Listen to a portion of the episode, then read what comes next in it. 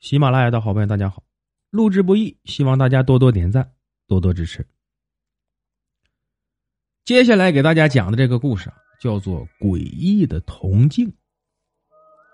那年呢，秀英十六岁，花一样的年华，俊秀娇美，与邻村刘家的大小子婚事在即。为了置办嫁衣呀，秀英在表姐的陪同下去几里外的集市扯布料。回来的路上呢。两个人走累了，就坐在路旁的大槐树下歇脚。秀英啊，无意间扭头，发现草丛里有个什么东西发亮，便走过去观看。草丛里呀，静静的躺着一面铜镜。这面铜镜啊，小巧精美，哎，多多少少还有点铜锈。正面凸起无物，背面呢却雕刻着盛开的梅花。梅花枝头上啊，还有两只昂首吟唱的小鸟。镜子中间有个带眼的钮，这个钮啊，竟然是一朵凸起的梅花。秀英一下子就喜欢上了这面铜镜。哎，秀英把这个铜镜啊放进包里，带回了家。奶奶告诉秀英一个铜器除锈的方子：用二两石钱细木屑，一两石钱滑石粉，四两半麦麸子，再加上啊五小匙左右的醋。拌成糊状，涂在生锈的铜器上，风干后，铜锈啊就会脱落。秀英照方子做，铜锈果然就掉了。除完锈，秀英又用油石细细的打磨抛光。一段时间后啊，秀英发现铜镜竟然显出模糊的镜像。又过了段时间，铜镜已经清晰的能照出人影。秀英对铜镜啊爱不释手，夜深人静之时，经常拿出来把玩。他从没想到这面铜镜啊，还会有奇异之处。中秋月夜，劳累了一天的秀英关上房门，透过窗棂望望天上的月亮，又看看铜镜里的自己，深深的叹了口气。随着婚期呀越来越近，秀英的心里呢也越来越不踏实。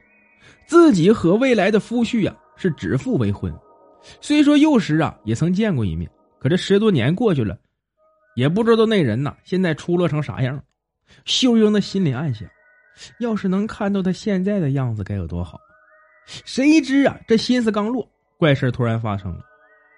铜镜里突然爆出一团红光，正在秀英惊恐的时候，镜子里出现了一队迎亲的队伍，十几个唢呐手鼓起腮帮子，起劲的吹着。跟在唢呐后面的是一匹健壮、特别漂亮的枣红色马。马上坐着一个青年，浓眉大眼，面相憨厚英俊。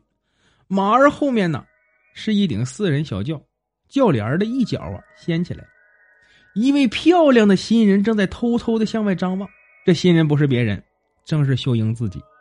秀英这才明白，这马上坐着的呀，就是自己未来的夫婿。他不由得脸红心跳，羞涩的低下了头。等抬头再望时，意想不到的事发生了。迎亲队伍中啊，有人点起了鞭炮，没成想炸起的鞭炮落在新郎的马屁股上，枣红马一个腾空，险些把新郎摔下来，向着热闹的人群中啊就冲了过去。看热闹的一下被这突发的事件给吓坏了，竟然不知躲避，眼睁睁的看着马向自己跑来，眼看就要有人受伤，秀英的心里啊也提到了嗓子眼就在这时。只见新郎啊，死命勒紧马缰绳，马儿呢在原地打了几个圈后停了下来。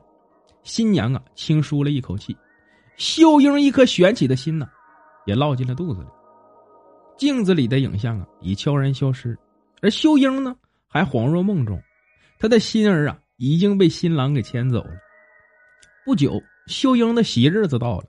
那天，她偷偷掀起了盖头窥望，这个新郎啊。正是自己在铜镜里曾看到的青年，而马儿惊觉的场面也丝毫不差。那结婚后啊，秀英每天的梳洗都要照那面镜子，但却再也没有出现先前遇到的怪异景象。一晃几个月过去了，转眼就到了正月十五。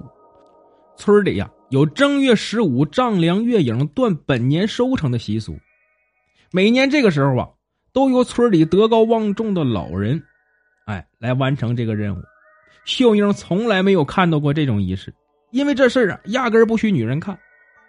吃过晚饭，公公和丈夫去外面啊看丈量月影。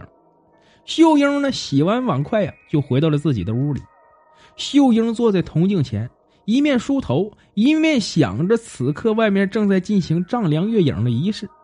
这时，秀英心想：如果能预先知道每年哪种作物的收成最好，那不年年大丰收了。秀英的想法呀，刚落，这怪事就发生了。一团红光闪过，铜镜里显出一片白花花的田地。哎，秀英仔细一看，哦，原来是大片的棉田，那白花花的棉花呀，扯上扯下的白成一片。秀英一思摸，哦，今年这是丰收棉花呀。几天后，公公和丈夫商量春种的事秀英插嘴说。今年收棉花，丈夫瞪了她一眼：“你老娘们家的，你知道个啥呀？瞎叨叨。”这一年呢，春夏雨水均匀，秋天呢，棉桃正开的时候，却滴雨未下，棉花收成异常的好。剥柴的时候啊，竟然见不到几个哑巴棉花。一晃两年过去了，每年的正月十五和中秋月夜呀，铜镜啊都会各显现出一次异象。正月十五，铜像显出的是丰产的农作物；中秋月夜呢，显出的是秀英和亲人即将发生的大事。首先呢，秀英说出每年丰产的农作物，家里人呢都以为是巧合，可连续几年都被说中了，却使得大家不得不相信这个媳妇儿啊有过人的神通。以后每年春种，家人都特意问秀英，秀英啊随口说来，都丝毫不差。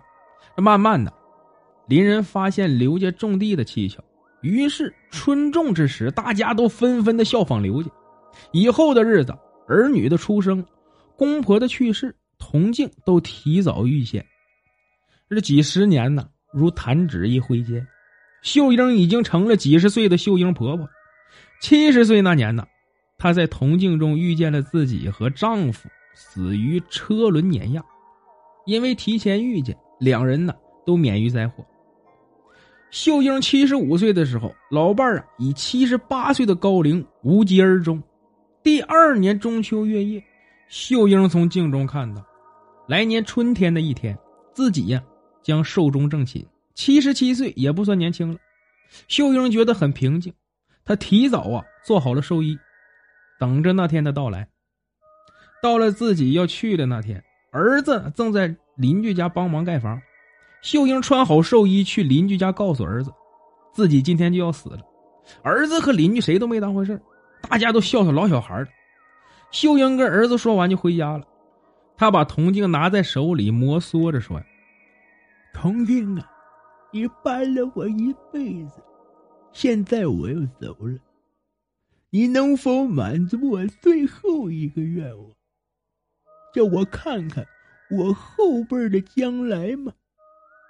过了好长一段时间，一团蓝色的光束从镜中闪出，镜子里呀显出一片清灵灵的湖水，小孙子的身影出现在湖边。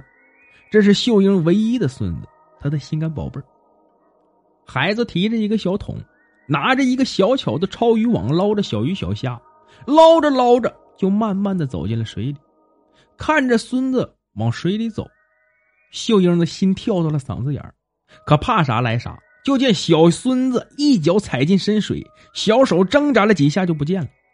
秀英本能的想告诉儿子这个可怕的遇见，可一只脚刚踩着地，就绵软的瘫倒在了地上。